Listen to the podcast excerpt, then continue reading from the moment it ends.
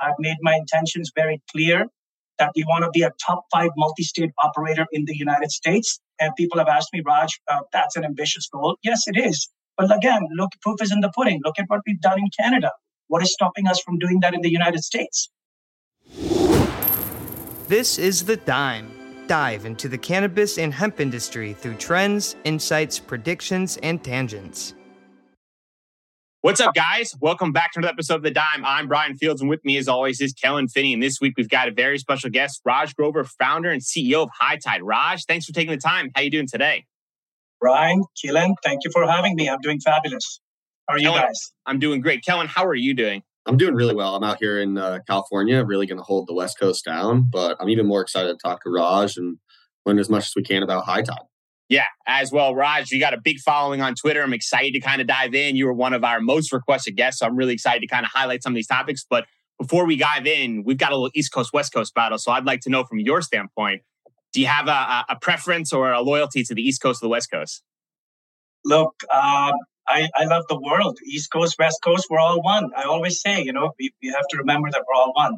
I'm at West Coast, you're East Coast you know, we're brothers from another mother. It's all good. I love it. I love it. So, Raj, for our listeners that aren't familiar about you, can you give a little background about yourself? Sure. So uh, I'm the founder, president, and CEO of High Tide. Uh, you know, I started the company over 14 years ago. Lots of experience in the cannabis industry. There's not many operators today in cannabis that have that level of experience. Of course, I started in the consumption accessory space, but it's the same customer that's that continues to buy cannabis products today is also buying those accessories to facilitate the use of cannabis. So, uh, you know, we have that unique experience edge being in the industry for so long. Uh, we're also a retail focused company, Brian. Uh, we've always have been since since inception. We have a very unique and diversified ecosystem that I'd love to dive into with you. A uh, little bit more background uh, about me. I come from a family of entrepreneurs. I've been an entrepreneur from a very young age. I learned early on from my father in India moved to Canada uh, when I was 20, started my first retail store at 22 and, and never looked back since. I've run multiple small businesses, successful small businesses, thankfully. Sold those businesses in Toronto, moved to Calgary, started Smoker's Corner, uh, which was back in 2009, 14 years ago. Time flies. And just started that with two employees today. And, you know, today we're 1,500 member team strong company, largest non-franchised cannabis retailer in the country with over 151 locations and and counting and growing. And uh, here we are for the next innings in cannabis. I love it. So I guess my first question to you is why cannabis? And early on, was there hesitations kind of getting into the space? No, um, cannabis just happened to be a fortunate accident for me. So I was in the fashion accessories industry and I was shopping for body jewelry in India. And I've, I've spoken about it in multiple interviews that I stumbled across consumption accessories, but having a good eye in business in general on designs, on margin, etc. You know, I kept on top of what was happening uh, back home in Canada in terms of consumption accessories, although I was never a user at that time. But I knew the margins that were involved in the business. So I took a little bit of gamble and bought $10,000 of consumption accessories in New Delhi, shipped it to Canada by DHL. By the time I got home, those accessories were already there, sold it within a week. And I said, I can do this rinse and repeat again. So, you know, and then I found myself opening up a consumption accessory store, Smoker's Corner. And again, you know, I, I checked out two competitors at that time and, and I just thought that they were you know, lukewarm in their representation of what they were trying to do. And not being a cannabis guy, I thought was very refreshing for the industry. Um, so, you know, this is that's how I got into cannabis and uh, quickly grew that company into 19 stores at its peak uh, until 2017. And then decided to take the company public on the CSE, and, and that company's high tide today. Did you always like uh, uh have the idea of being fully in the actual cannabis space and selling cannabis eventually, or is that something that just kind of naturally progressed with the accessory business? Uh, look, you know, that's a great question. And I always live for a big business. So, you know, starting a small smoke shop, uh, 500 square feet store was never the intention. It was always to how do I build my own chain? How do I sell to the rest of the country? And that's exactly what I did gradually. I started Smoker's Corner, then started RGR, which is Valiant Distribution today started selling products to, to other stores in Canada and then also to the United States. Started Famous Brandz in 2016, which was specializing in uh, celebrity branded paraphernalia. Did that very successfully. So the plan always was to to to build a really big chain in terms of retail consumption accessories. And I think uh, we got very lucky here in Canada when Prime Minister Trudeau you know, set his uh, intentions forward and said, this is what we're going to do. It's going to be recreationally legal in Canada. And I very quickly in 2015 started mapping out all the strategies that look, I am the leading player in the country today when it comes to consumption accessories. I know how to deal with this customer. I built this customer base. So why not switch these into cannabis dispensaries? So that idea was born in 2014, 2015. Uh, and then we realized our dream in 2018 by vending it all in high tide and taking it public was there challenges you occurred early 2014 2015 when you when that statement got made and then you kind of pivoted the business were there early challenges there that you didn't foresee that kind of looking back you're like ah i should have identified that kind of getting started look brian we're all a little bit surprised uh, you know where we ended up after four or five years of legalization um, and you know but back in 2014 2015 it was all excitement uh, it was all hip hip hooray we're doing this right and uh, you know very successfully we mapped out that strategy and, and executed on that strategy. And, and there was no sense of what the margins are going to be. But of course, it's going to be great, right? It's cannabis. It's going to rain dollars. But you know, maybe I was, I, am always a bit, I'm a very positive person generally in life. So, you know, I had a positive attitude getting into a new and exciting business and having done business with cannabis consumers already, it was not foreign to me on what I was about to get into. So uh, I wouldn't say there were early on challenges, but there were some challenges when we got closer to you know 2017 and 2018, and we we knew we have the date coming up, October 17th, I believe, was legalization day, and uh, I had to start planning out like, okay, we we have a few stores that we can convert into cannabis dispensaries, but you know the battle was tough. Everybody and their cousin wanted to open a cannabis shop. And that was a reality check for me as well. That you know, Raj, you can be aggressive at uh, uh at your plans, but you have everybody coming at it. So, but we were really on top of things. We won all of our licenses that we applied for, and there was intense competition to win those licenses. I've shared those cool stories in my in my previous interview, so I won't get into it because I could speak forever. Uh, but you know, all of those those challenges were fun. We learned a lot, but I did not anticipate that we are going to be this big, this quick, and still face the music just like everybody else in the industry. You know, I have not been forgiven uh, you know, our stock price is no secret, but it's every cannabis company in the industry, and all we do is execute, Brian. So um, it's not happened yet, but uh, I remain positive. I told you I'm a positive person. So you guys had like a, a head start, if you will, on the other dispensaries in terms of dealing with kind of the regular cannabis consumer from a customer perspective. What were some of those things that or items or characteristics that you you learned in those early days that led to kind of the, the design and the the build out of your current retail footprint right now? that's a great question, Kellen. Uh, so, uh, you know, for us, it was more of uh, because we were in business since 2009 and we had multiple smoke shops and we had different types of uh, customers coming in that were buying different types of consumption accessories. And these are all different consumption methods, right? Like uh, if I'm smoking cannabis, I might roll a joint, but somebody else likes a bong much better, or somebody else likes a vaporizer much better. And what we what we really figured out is where is the consumption style going, right? How are people consuming their cannabis? What are they passionate about? What type of new products they like to see? We launched some pretty revolutionary uh, promotions uh, right from the early days in Smokers Corner. One of the most important one or the special one I say was, was called Spend 100, Get 50 Back. Now, I was also importer of these products into Canada. So, you know, uh, we were able to to fight the battle really well in Canada with those promotions. And I, I stole a lot of that playbook into what we do in our dispensaries today, in our cannabis retail stores today. I'm forbidden from using the word dispensary in Canada, by the way. Um, but, you know, in our cannabis retail stores, we, we built a very similar layout. So very polished looking stores. Even if you came to my smoke shops at the time, Smokers Corner, they were hardwood floor, pot lighting, uh, you know, a full retail, open retail setup. You know, everywhere you have something to see. It's merchandised well. It was not a plain and boring store. So when we were designing Canna Cabana, I was at the forefront of it. I'm always very passionate about design. I sat with the designers and told them exactly what we wanted. I gave them the Smoker's Corner spirit. And I said, I want that to be continued into Canna Cabana and realize that vision uh, almost perfectly, I would say. You know, I'm extremely proud of the layout of our stores, how we've set it up. It's very, very different from any other cannabis retail outlet that you'll walk into. You know, you've got a lot to see and appreciate. Even if you cannot touch the packaging and open it, you can see what it looks like. Uh, and you sell with your eyes first. You know, we're not a boring dispensary where you walk in in a 3,000 square feet space. You got two, three TV screens, you stare at it, or you got a menu in your hand and you order and you go, right? That's not a fun shopping experience. So I wanted to make it a fun shopping experience, which really paid dividends. Uh, like you can see through our same store sales growth, we're absolutely exploding. Uh, you know, our accessory sales are triple than any of our competitors in the country. Uh, and again, this is because we were accessory players to begin with, and we know exactly what the customers are looking for.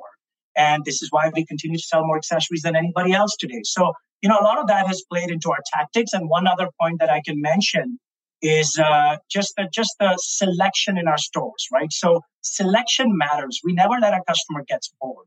They're always looking for something new and exciting. It's like you you you know you use a strain, a cannabis strain, you know, three, four, five, seven times, then you're bored of it. Then you want the next strain, and then you want the next strain. So unfortunately, it's a bit of a dilemma for licensed producers because they have to constantly innovate and constantly grow and make sure those plants are looking good and they're healthy and happy. Uh, but for retailers, it's fun. You know, you are providing something new and exciting to your customers all the time. We do that with our accessories. We do that with our cannabis. Not only do we have a very shoppable and and uh, and a fun retail layout, we also have one of the largest selection in cannabis. You can see cannabis products, CBD, and consumption accessories.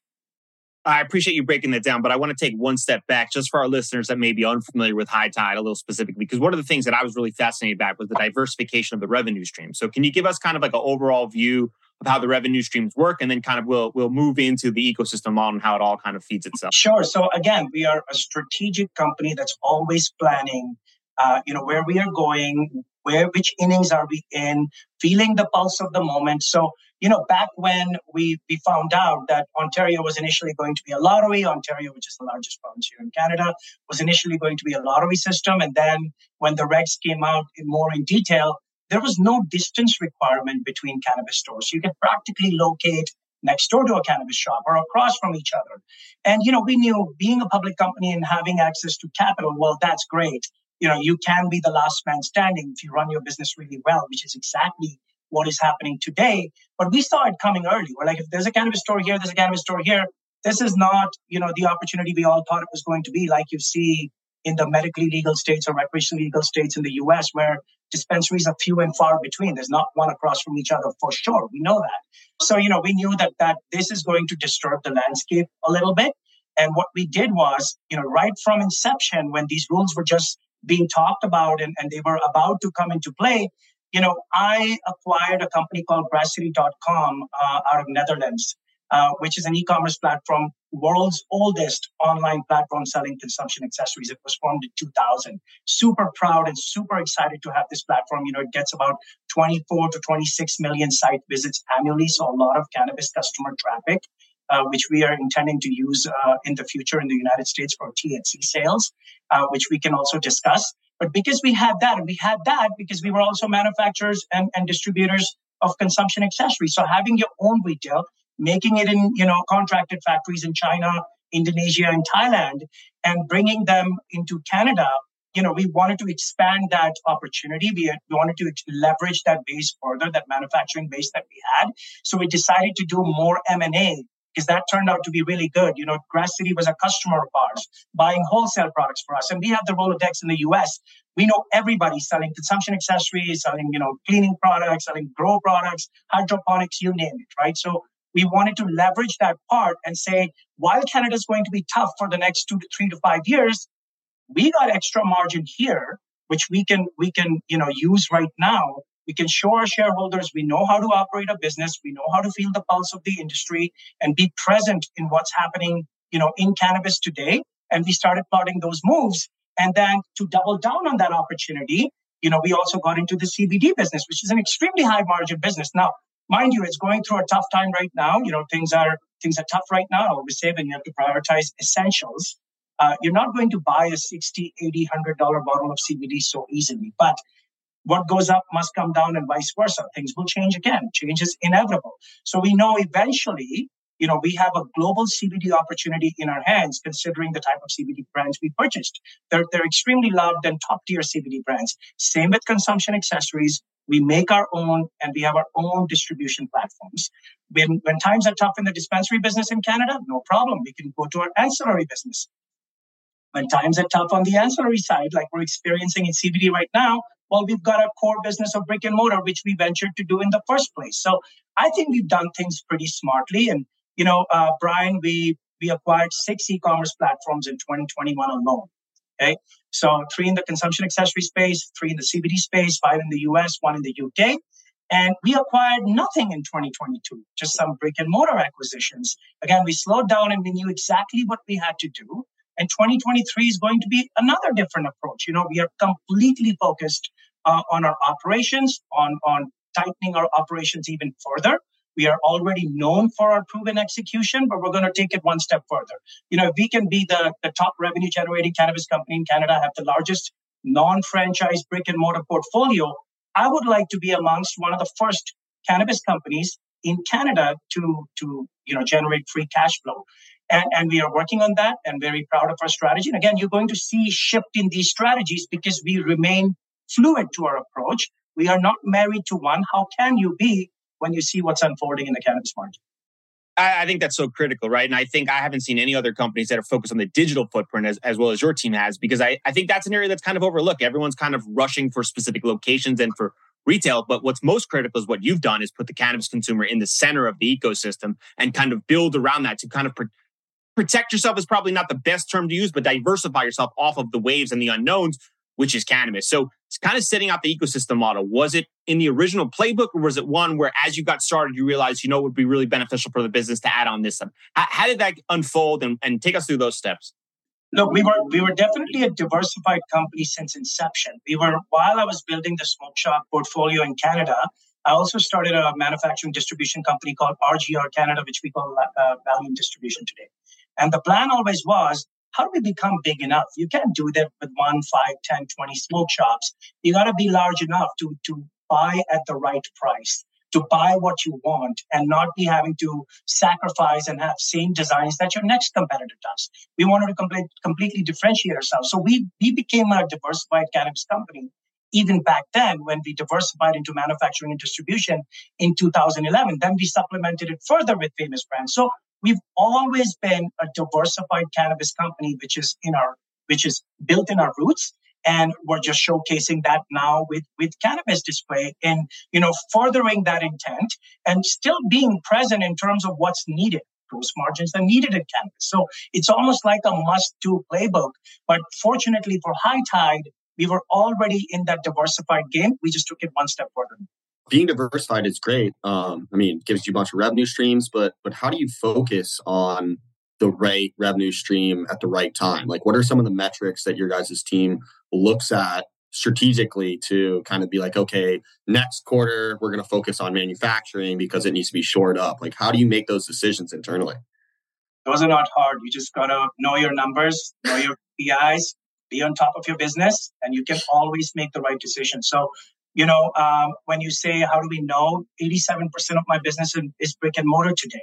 We have the most, most loved, you know, cannabis retail concept in Canada. We, we are called the Costco of cannabis. I don't, you know, don't quote me on it, but look me up and you'll see that's what people are saying about us, right? So we know that's our core business. We know we are winning the landscape. We know CBD is slow right now. So where do we focus?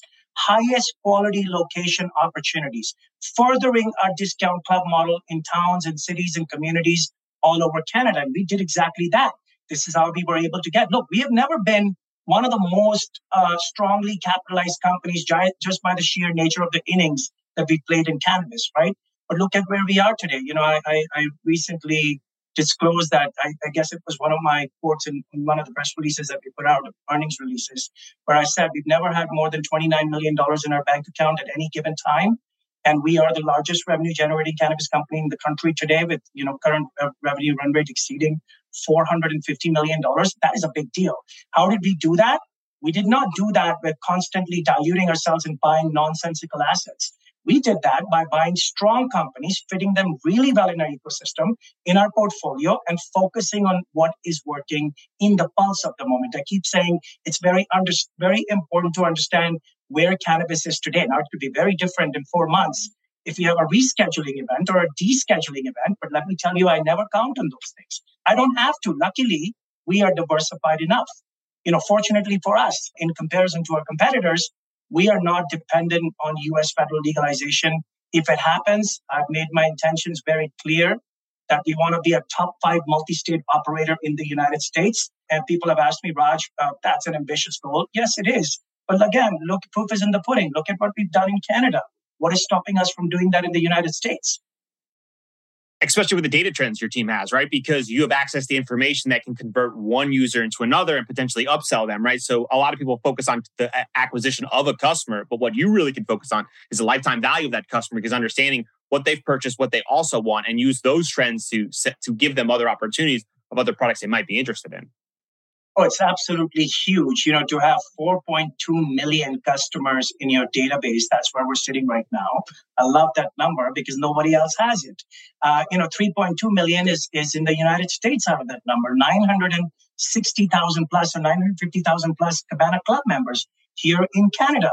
So, you know, and then, then another three, 400,000 international customers. So, and all of these customers have purchased pipes, bongs, vaporizers, rolling papers, CBD products, and everything else in between, but it's all tied to cannabis. So, you know, given the opportunity of federal legalization, again, we are NASDAQ traded, which is much better to attract institutional capital. And, and, you know, for your listeners, I would like to reiterate that prior to going to NASDAQ, our institutional participation in our stock was at 0.5%.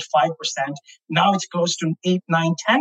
And it's fluid. It also goes up and down, but it's come up a lot, right? So again, we made that move because we knew that we could get more things out of it. But because of that move, we could get more access to capital out of it. But because of that particular move, it also resulted us in not being able to touch the plant in the United States. And I'll wait my turn. We've got lots of opportunity in Canada here still.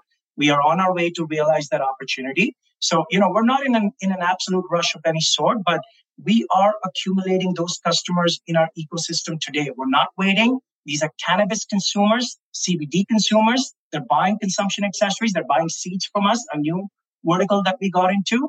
Uh, you know, it all, it's all tied to the plans. So we are looking forward to converting these customers, um, uh, you know, through our sophisticated e-commerce platforms that we have.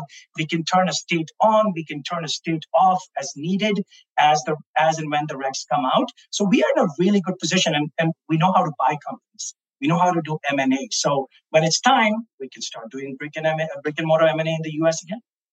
Yeah, those trends can lead to purchasing decisions based on understanding behaviors and demographics that are most beneficial to integrate back into the overall portfolio. So I want to stay on Cabana Elite. Take us through what that is and how it brings to the market. Sure. So Elite is the um, you know part of Cabana Club, of course, and Cabana Club is the largest brick and mortar loyalty program in the country. We have close to, like I said, 950, 960,000 Cabana Club members in our program. Elite was uh, uh, the first of its kind paid membership program in cannabis. So think Costco, right? You know how Costco has their executive membership and their basic membership. Cabana Elite is very similar. We only have one type of membership, which is called Elite. We charge $30 a year at the moment. The, the actual price of the program is $60, but because we live in inflationary times, we wanted to show our love to our customers and uh, you know showed them an easy way to to get into the elite membership. And we have started signing our uh, customers into elite. We have 6000 plus members as of last reported quarter. I'm happy to share those numbers again in a few days uh, or in a couple of weeks when we when we report our next quarter. And Elite offers a lot of amazing benefits to our customers, like even more deeper discounts on cannabis products, consumption accessories, CBD products, Elite flash sales, uh, limited edition and exclusive Elite products, including cutting edge consumption accessories. So, you know, autographed by uh, a celebrity where applicable, where we can. That's the kind of stuff we want to offer to our customers, of course, being within the regulations in Canada. Discounts at 5,000 plus non cannabis retail and restaurant partners in the country. That's also part of the program. We also provide a 50% off delivery discount to our elite members. And, you know, we were the first company in cannabis amongst many firsts that we've launched in cannabis to launch the 420 car giveaway, annual 420 car giveaway. Last year, we gave away a $42,000 Toyota Prius on 420 at 420 p.m. And this year, it's going to be a $100,000 Tesla. So if you're an elite member, well, you get three entries in that draw. If you're a non-elite member, you're still welcome and you get one entry into the draw. I think that's my favorite thing. I mean, the SaaS numbers obviously is a is a nice thing for the business standpoint, but also for the consumer doesn't have to then rely on purchasing everything at the dispensary, right? You're getting some mm-hmm. some of the value from the consumer on a regular basis. You can kind of rely on that kind of income, opposed to hoping that Kellen, who might be a more infrequent purchaser, comes in every once every six months. You get that money up front. I, I think that's genius. So where did the origin of that idea come from? Was that one originally on? You wanted to kind of lock that in? You like the Costco model? Take us through how that idea came about. Oh, that's a that's a cool question to ask me. So, you know, uh, when we first got into the discount club model 15 months ago, prior to that, I, I ran a pilot for for six months on consumption accessories and cannabis products in in all of our provinces in three locations in three provinces or four locations. I don't remember exactly. I think it's three in three provinces that clearly spat out the data on where we were headed if we use this approach uh, of discounting consumption accessories and cannabis together because you know we have a very different approach. And then we realized we are amongst one of the very few cannabis companies that even have a membership program. Our largest competitor which is another value focused retailer at that time was already doing discounts and, and, and discounts on cannabis products and accessories. But I always thought like, what does what differentiates our model than everybody else, right? Anybody can just discount on price, and anyone can say, "Oh, I'm going to drop my price and you know i will attract more customers. Well the next guy is going to do that and then the next guy is going to do that. And that's a race to the bottom. What we wanted to do is create an efficient ecosystem. We looked at our ecosystem. We have top international cbd brands. You know we have some of the best consumption accessory platforms in the world. We have some of the brands in consumption accessories top notch brands of consumption accessories in the world. So we decided to leverage all of those elements in our overall ecosystem bring them into our Canna Cabana stores and make it into a membership model because I believe at that time we already had, I think we had exactly to be precise when we launched the model, we had 245,000 members of the Cabana Club, which is not a small number. So we wanted to leverage that number that we already have, considering our next competitor has zero, right? Uh, the next value focused competitor. So we really focused on that part. We devised this uh, strategy early on. We messaged to the market that eventually, in fact, as soon as we launched the, the model, we said we intend to monetize this membership base as well going forward. And we did exactly that. We, you know, Brian, we, we say things to the market and we we always keep our promise. And you can look us up on that. And we did that with our membership model as well. And uh, today it's paying dividends. And, and, you know, this is why we're called the Costco of cannabis today. Yeah, I love that one because you can do small drops of products and get consumers access to one that maybe is a little more exclusive. Plus, you're kind of testing the market and say, hey, we're not sure if this is one we want to roll out wide. We're going to test it out first to our small elite members. But on the backside, you can also use that massive database you have and kind of push more people towards the model, allowing you kind of feed that ecosystem model so that everyone wins from it. Absolutely. We have all kinds of data that we continue to leverage. And, you know, we have all kinds of sources as well to please our customers, which means, you know, we can, we are now getting into elite drops. So we are going to do one fancy, nice consumption accessory drop a week.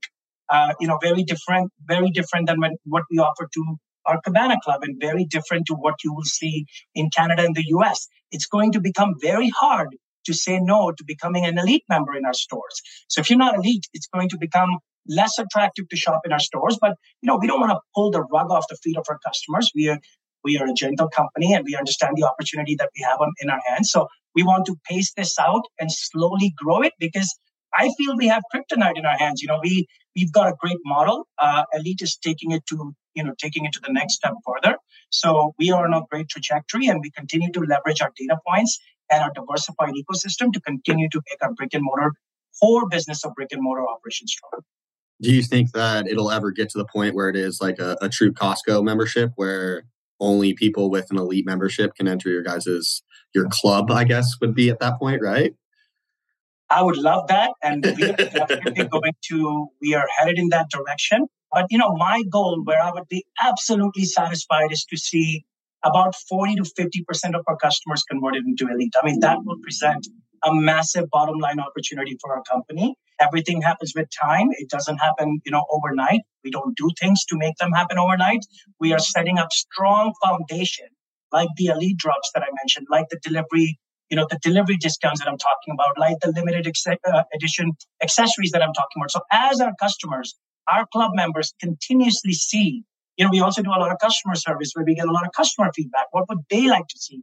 for elite and everything else and why are they shopping and visiting our stores you know uh, uh, ahead of a, uh, a, competition. Why do they choose us? So we've got a lot of these data points and i think we can get to 40 to 50 percent of all our members switch to elite. Of course this will be long term i don't have a crystal ball but i'm not in a hurry to get there you know? Rome was not built in a day and slow and steady wins the race so we are definitely on our way there. Do you think eventually you'll tier the elite model to have different uh, exclusivities? You know, at the moment, it's it's a very simple model to understand and absorb for our customers. And you know, we we dropped that price point to fifty percent to let them try for a year. We are only charging uh, for the annual membership right now. It's not a monthly membership, and things are going well. Uh, we've not given it too much thought initially. We did when we were brainstorming. We wanted one, or we wanted a silver tier and the gold tier, and makes things complicated. As we understand elite, and we, uh, as we understand what our customers love and appreciate more and more, things can evolve further. I never say no to anything, but uh, you know, I think we are uh, on our way in terms of you know continuing to increase our uh, elite memberships, and we'll continue to do that. But the model may evolve again in the next year or two as we have more data, as we know what our customers want to see and what they're willing to pay. The model may evolve again. In 2022, buying versus building. Talk about the the differences in, in making those decisions and what component was most critical in selecting whether or not to, to buy an acquisition or to build a facility? Yeah, so you know, we are so just to clarify, because we're retailers, Brian, we're not building huge facilities, right? We're not building uh, 20, 30, 40 million dollar facilities. We're building a, a an ideal square footage for me is 1500 square feet store. The most important point is that, that it has to be the best location I can get my hands on. You know, so we are very proud of the real estate that we have in our portfolio and how we choose our locations, at least the ones that we've chosen ourselves, whether through acquisitions or, or whether through build out of the stores, uh, organic build out of the stores. You know, uh, Brian, typically a store cost me between 300 and well, $300,000 to build. And we brought that cost down now a little bit, another $100,000 or so in working capital for a 1500 square feet store. So the equation always is, uh, you know, what is the payout time of this location, right? Like you don't get you don't become EBITDA positive in a location or start generating cash from day one. It's just the ramp up period. It could be three months, six months, nine months, 12 months, depending on a location. So if I am getting, and, and you know, everything is available, you know, a dime a dozen right now in the market, we are not touching them because unfortunately, and I feel for them because I was an independent myself and some of the smaller regional chains, they're just not going to be able to make it because of how much competition we have. So for me, you know, and, and being a nice guy, going to a town and creating more competition for everybody else you know if we can put some money in somebody's pocket and take them out in a city that they're operating and and you know bring them into the high tide family make them into a shareholder and ride the bigger wave together that's what i always do. I speak very very transparently about these things and this is why we're able to acquire a lot of companies. And they see the opportunity. They you know they, they understand that high tide was also an independent platform to begin with and this is where we are today.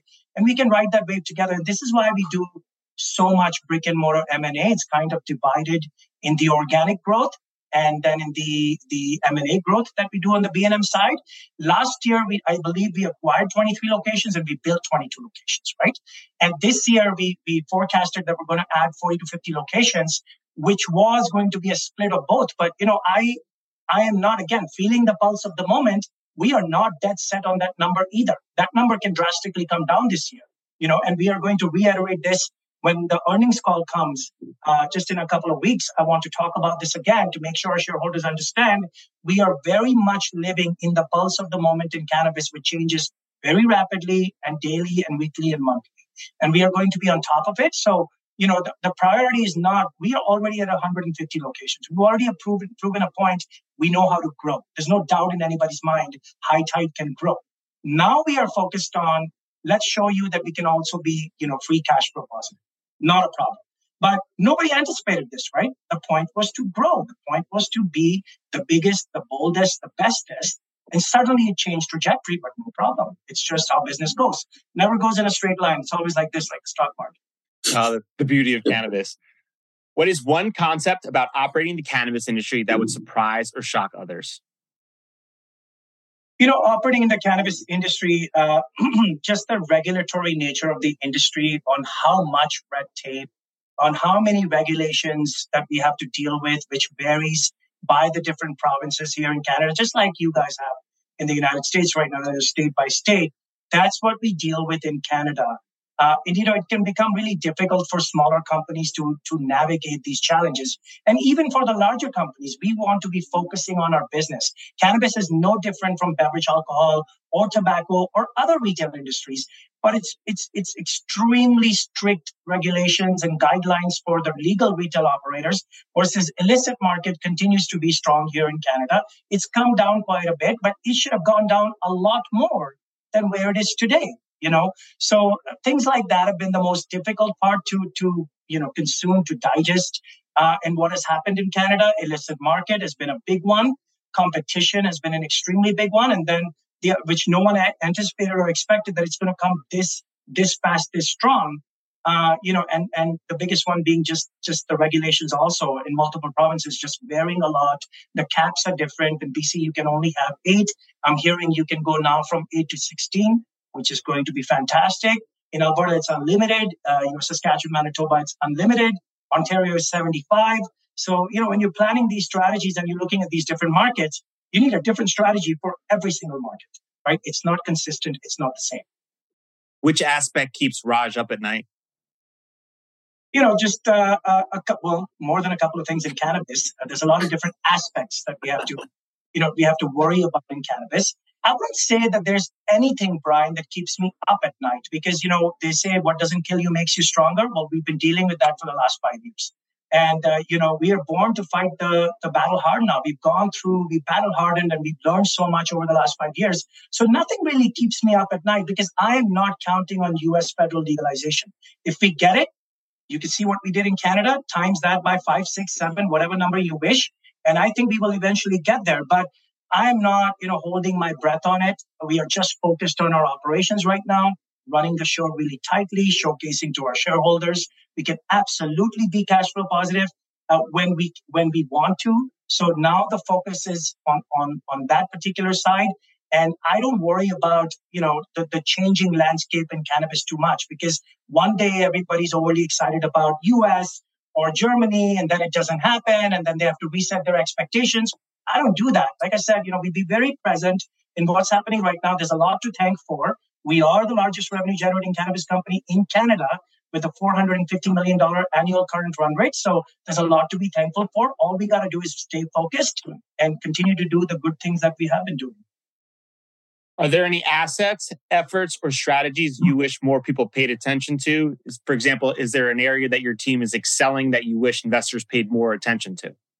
Yeah, absolutely. You know, if you if you look at what we've done in uh, in Canada, Brian, the proof is in the pudding. Uh, you know, you, you don't have to take my word for it. You just have to see our hyper growth, what we've been able to accomplish in an absolutely depressed cannabis landscape. There's CCAA protections and bankruptcy proceedings happening left, right, and center.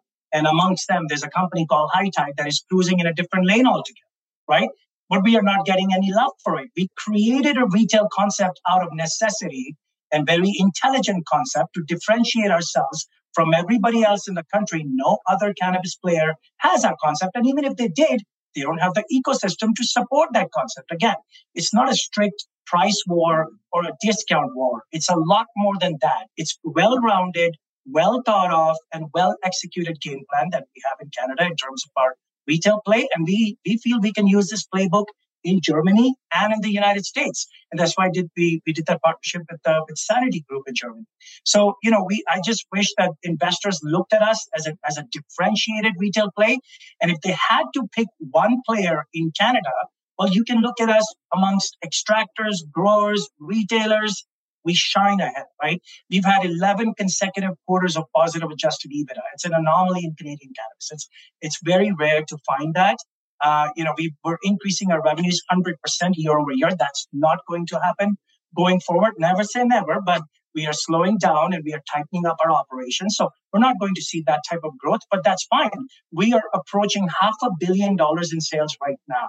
I don't know for how long uh, we can be ignored, but I, I feel that there's almost zero interest in cannabis right now. And I think that is what our real problem is, not just zero interest from institutions because of what has happened over the last five years, and because of federal legalization not becoming a reality, it's also, you know, zero interest or becoming near zero because so many retail investors have lost so much money in cannabis.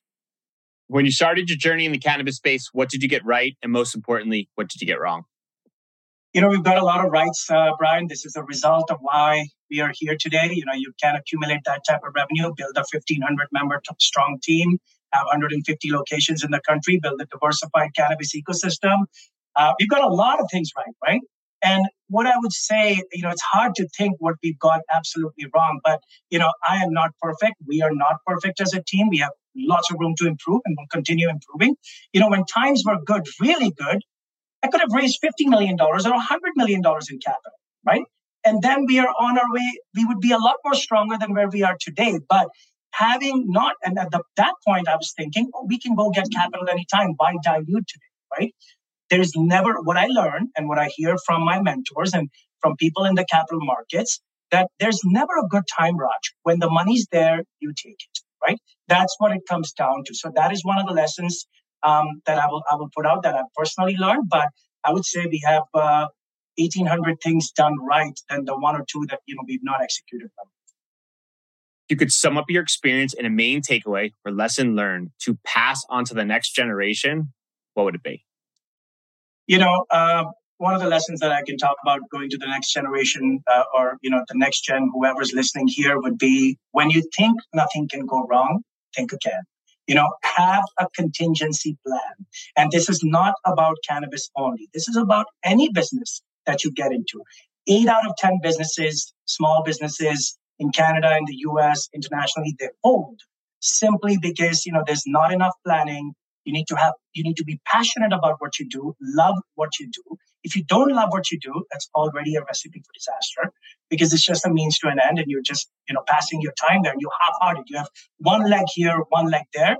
Be fully focused fully passionate and plan your contingencies because they always come handy and everyone needs it even when you think you don't. All right prediction time. Raj five years from now what does the ecosystem model look like and what if any areas of business could potentially need to be spun off Great question. So I think five years from now, I would like to be a top global retail operator of cannabis. Uh, you know, I, I think I've reiterated it too many times our ambition to be a top five player in the US, but that goes globally, Brian. So if Germany opens up, we're there. Uh, of course, the opportunities have to be lucrative and have, have to make sense for our shareholders. So we will uh, evaluate every opportunity independently. But like I said, 87% of our business is the dispensary business or the brick and mortar retail cannabis business. So, you know, we are going to remain focused there. And the, the, the point is to be, we can have 150 stores in Canada. Yes, we can have a thousand stores in the United States when, when the time and the opportunity comes. Yes, we can have two, 300 stores in Germany. And that's just that. And then what's stopping us from becoming a retail giant in cannabis, right? That's the ambition. You know, that's what we live with uh, in our company. And we're, we're very focused on that execution. And look, like I said, we are very fluid with our strategy. So in five years, your sp- second part of your question that Raj, would a division be spun off? Everything is a possibility. If at that point it comes down to even prior to five years, focus is the need of the hour. We've, we've, we've got our secret mantra for global expansion. Well, then that's what would happen. But I don't think we need to go there because I have just opened up doors, or we as a company, we as a team have opened up doors to these ancillary cannabis platforms and portfolios that we can leverage when needed. I can go heavy handed on it, I can go light handed on it, and I can do nothing about it if I want to. Uh, but you know, uh, unfortunately for our peers or our competitors, um, that's not part of their strategy. So we would like to keep this differentiated approach as a mindset and then see how things turn out. I'll say, Kellen. I think uh, consolidation is a word that's thrown around in the industry a lot. And I think that as a lot of people think of it as like businesses going out of uh, other cannabis companies going out of business, right? But I think realistically, what Raj is doing is probably the end all be all for kind of consolidation, right? It's taking all of the different opportunities that encompass cannabis, right? With accessories, with uh, consumer behavior, all these other things, and kind of holding them under one house in order to diversify revenue, right? You see this with like Tesla and other kind of large, successful international corporations, right? So I think it's kind of a, a no brainer, if you will, um, as far as like the strongest global cannabis companies are going to be very, very well diversified across these different revenue streams. Um, I don't think that um, these companies are going to want to spin off uh, some of these other departments, if you will, that generate significant revenue. I just don't think it makes a lot of sense. Um, in my mind, I, am thinking of like Exxon and and their plastics division, right? Like they they play so well with every other aspect of the company that I don't think it's going to make a lot of sense to like spin off the accessory version when that business is significantly stronger gaining information from say the actual plant touching side of, of the business right? They, they inter the interplay between them is so strong that they make each other better. So that that's my opinion on it. What do you think brian I, I think the Cabana Elite style with the tiered model is, is going to be uh, a game changer for you guys. And I'm shocked and disappointed that some of the U.S. counterpoints haven't haven't taken that play that you've ran and run the same exact play because it's beautiful, right? Like you get a consistent revenue stream. You know exactly how it works. Costco has made the killing, right? Everyone is obsessed with Costco or or likely obsessed, and it's smart. It's understanding the navigation challenges that have and building a foundation, diversified business We've seen other companies kind of spin their business off into uh, tomatoes and cucumbers, but your team's taken a different approach. You kind of locked down into cannabis. You put the cannabis consumer into the center. You've kind of circled around that and understood, okay, what do their what are their habits like? They like accessories, they like CBD. Here are all the things that we can use in order to leverage the information to upsell them in different areas and kind of wait for the game to unfold the way it is and kind of navigate how it comes out. Because I think a lot of cannabis companies now are trying to play their hand forward without knowing what what the forward is. And I think your team, eh, with you at the helm, has done a really good job of laying out a bunch of different options and kind of waiting for the game to unfold and then play the cards in the order that is needed to go forward. Yeah, you know, uh, we're taking all the information and we're taking our infrastructure and we're marrying that information and the infrastructure together, right? And this was not consolidation and uh, purchasing of assets just for the heck of it. It's what it was absolutely planned. If we were just buying things to buy them, uh, you know, which many of our competitors have done, and you know they're all over the place in cannabis. And let's just, just yeah, buy another hundred million dollar company, another fifty million dollar company, and then who's going to manage all of that? And then you need to show that you're growing these businesses, not declining the businesses. I have to face the music in my CBD division right now because of a global slowdown, inflation, war, you know, uh, uh, inflation raging and soaring. But at least we've got very strong brands for the future. We're perfectly positioned. We are not buying these companies. You know, we, we purchased Grasscity and we've tripled the sales in Grasscity. Same goes for all my accessory units. You know, they've not been touched. CBD as a whole has taken a you know downfall in the in, in the global landscape, but we have some of the best brands in our hands, and we these markets have just started to open up. These are still early innings on a global level at cannabis. And you know, if we can we can be responsible and we can consolidate and we can diversify our ecosystem and generate profits out of it while you know things remain a little quiet on the federal legalization us federal legalization front. What's wrong with that? And when once you know that you know this is it us is on germany is on full focus on on the cannabis retail outlets. So so that's where we stand and i think we've done it very intelligently and we'll continue to do the consolidation yeah, I saw the page views, the SEO. I didn't really want to nerd out with you on that, but I, I saw what you're doing. It's very, very smart. Uh, so, Raj, for our listeners, they want to get in touch, they want to learn more, and they want to buy High Tide stock. Where can they find you? Well, they can. Uh, our, our symbol is HITI. We trade on the NASDAQ uh, under the symbol HITI, also the Toronto Stock Exchange Venture, same symbol, HITI, and Frankfurt Stock Exchange. If our German friends want to look uh, look into us uh, or our European friends, I believe it's 2L by Awesome. We'll link it up in the show notes. Thanks for taking the time. This was fun. Thank you, Brian. Thank you, Kellen. Guys, if you've enjoyed this podcast over the last few years, can you please take three minutes or less and leave us a quick review on Apple or Spotify?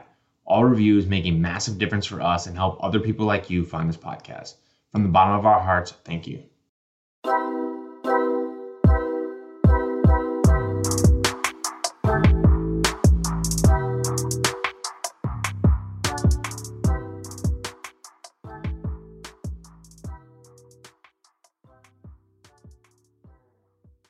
Thanks for listening to today's show.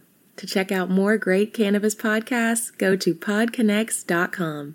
Here's a preview of one of our other shows. Hi, y'all. I'm Joe, host of Casually Baked the podcast. If you're curious to explore the highly responsible side of cannabis, farming, and legalization, I'm here to help lighten the stigma and build your canna confidence. Download episodes now of Casually Baked the podcast wherever you listen to podcasts. and journey with me through the evolving cannabis culture and discover how and why people like you are adding cannabis to their wellness toolkit. It's time to get casually baked.